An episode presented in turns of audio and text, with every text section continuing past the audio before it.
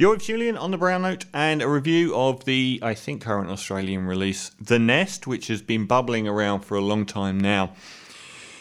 Will it be in award season contention? It could actually think. I think it might be. Um, Sean Durkin is. He's only done two films. It seems a lot of his career so far has been on television.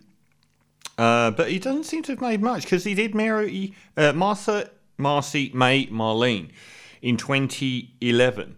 Now, that was a really interesting film, and Elizabeth Olsen starred in it. And back then, Elizabeth Olsen was incredible in these indie films. And I, I've said on this show a lot, I get really annoyed when these really great indie actresses come up and get hoovered up by franchise movies. And how many films would uh, Jennifer Lawrence have made if you took out four Hunger Games movies, five X Men movies? They seem to get sucked into this world, and it's the same with Elizabeth Olsen now. She's got sucked into the Marvel world. But it was an incredible film about uh, a girl escaping from a cult and suffering from mental health problems and delusions.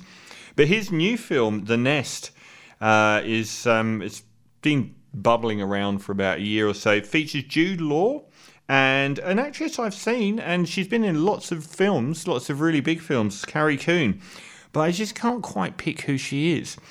Uh, it starts with Jude Law in New York, and they're basically Carrie Coon's character trains horses for a living. She um, there there are a couple that have ideas above their station. They've got two children, uh, a teenage boy and a slightly older teenage goth chick girl, and it's at the start of the 1980s. And Jude Law's been this. He came from London as a, like a hedge fund guy, as a supremo stockbroker at the start of the 80s. And he's moved to America and he's moved to New York. And it's just never happened for him there. It's never really taken off. The family have moved around a bit and are a bit sick of it. And he basically says that his old boss in London, who is uh, played by a quite a famous actor, who's not in here unfortunately, but he's, uh, I'll just look his name because he is Michael Culkin, who's been in loads of things, has called him back to London to become a new stock wonder. And now you get um, you get the feeling of edge in their relationship from the off, and you can't quite put your finger on it. Um, one telling moment uh, is when he tells her that he's been begged to go back to London. At a party, it kind of comes out that the reverse was true, and it's never spoken about. But you see on her face she kind of understands her husband's a bit of a liar and a bit of his shit as well. Now, he is one of these real, he's basically Leonardo DiCaprio in The Wolf of Wall Street. He is a bull artist of a magnitude rarely ever seen. Um, he puts on a very good front. He's a salesman. He's a ScoMo. He puts on such a good front. Everyone loves him. He's so charming but he's got no substance really to back it up. And he also he moves their family to somewhere in England where the Queen might actually live. It is a ridiculously grand manor with her stables for his wife's horse to live in, um, and they live light landed gentry, and it is an amazing house. The kids hate it because it's terrifying. I wouldn't walk around it at night. Those long corridors with ghosts floating around in them. Um, and you get the feeling that he's living beyond his means, and he is massively. And he's one of these people that keep, keeps talking about millions of dollars coming in, but then asks to borrow a few hundred dollars from his wife because he doesn't really have any. He just spends money that he hasn't yet got. And this is a systemic disease. It's a, a, problem of his life. And as the movie progresses, we sort of look back into his past. He come from very working class London stock and had a very fractured relationship with his parents to the extent where we see his mum. And his mum has never met his one of his children's, I think, sixteen, and he's that's how long the gap is between him seeing his mum uh, now. And it's sort of alluded to that he's, you know, always put on the front to try and distance himself from his past. Um, the longer the movie goes on, the more desperate this scenario becomes. He puts all of his eggs in one basket and bets massively on this huge deal. His boss isn't so taken with him outside of his personality and actually looks at the fine print of deals. But it's too late for Jude, who is gradually falling into financial quicksand and emotional quicksand with his wife and his kids, who start suffering more and more. And it's a psychological thriller. So we get these people in this country manor pretending to be billionaires, stockbrokers, family, but gradually everything falls apart and it falls apart quite painfully and badly and psychologically as well. Um, this is a really interesting film. I've seen other films like it. Um, I mean, it reminded me a bit of the one with Richard Gere, which itself was a little bit like uh, Uncut Gems, where his life is falling apart. But he was a brilliant man in that film who'd made a mistake. And it wasn't really his fault, anything that happened afterwards, but it just compounded and compounded. Here we've got a guy that is a con artist. He's not got the substance or the brains to carry off either the life he lives or the persona he projects.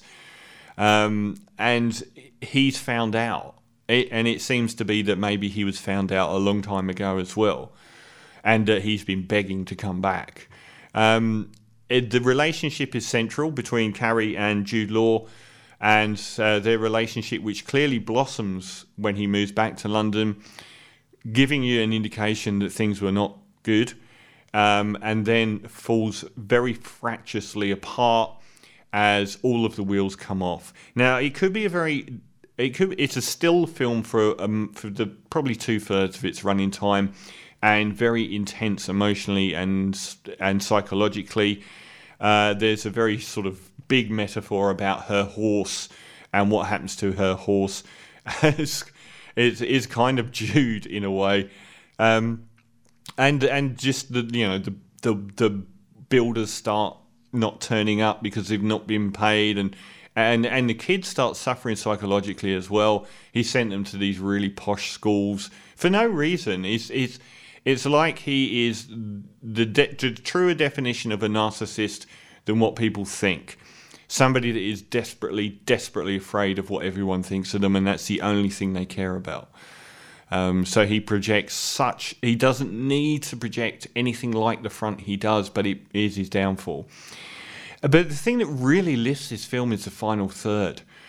It could have been still all the way through and been quite bleak and morose, but the final third, and this is why I've got so much respect for Sean, uh, I've lost his name, uh, Sean Durkin because he explodes the movie in the final third. Everyone goes manically crazy as things just spiral hopelessly out of control. The soundtrack is absolutely wonderful, uh, pounding tracks by The Cure and New Order through this stage. Um, the, both of the, t- the well, like the teenage girl loses it. The mum loses it incredibly, and she's dancing around to I think uh, Bronski beat in some dive bar in Soho. Um, he has Jude Law has this incredibly intense discussion where he finally with a cab driver who's driving him home, twenty miles to the ranch, uh, and he has this really sort of breakdown where he actually admits everything. And uh, the cab driver is quite good to him at first, and then basically like, get out, you haven't got any money, have you?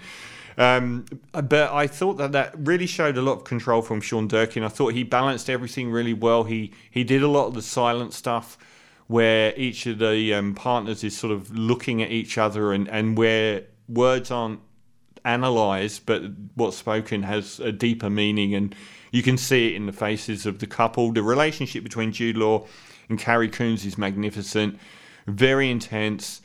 Uh, passionately so, and they all bring their own flaws to the table. And the, the, new, uh, like that final third is amazing. I thought it really was good. And the denouement itself, I thought I, I enjoyed it. It didn't leave me feeling down. I felt hopeful at the end. So I think it's really worth seeing. Don't be put off by it thinking it's too dark, but then don't expect something like Knives Out where it's, you know, almost cartoon levels of, of enjoyment and entertainment. It's a stark film for a lot of its runtime, a very still one, and very still waters running very deep uh, before it explodes. Um, so it's a very serious film, but it's not without a great deal of fun in the in the final third, even though it's not fun for the people. Uh, so I'm going to give The Nest an eight and a half out of ten. First really good new movie of the year, I think. So eight and a half out of ten for The Nest.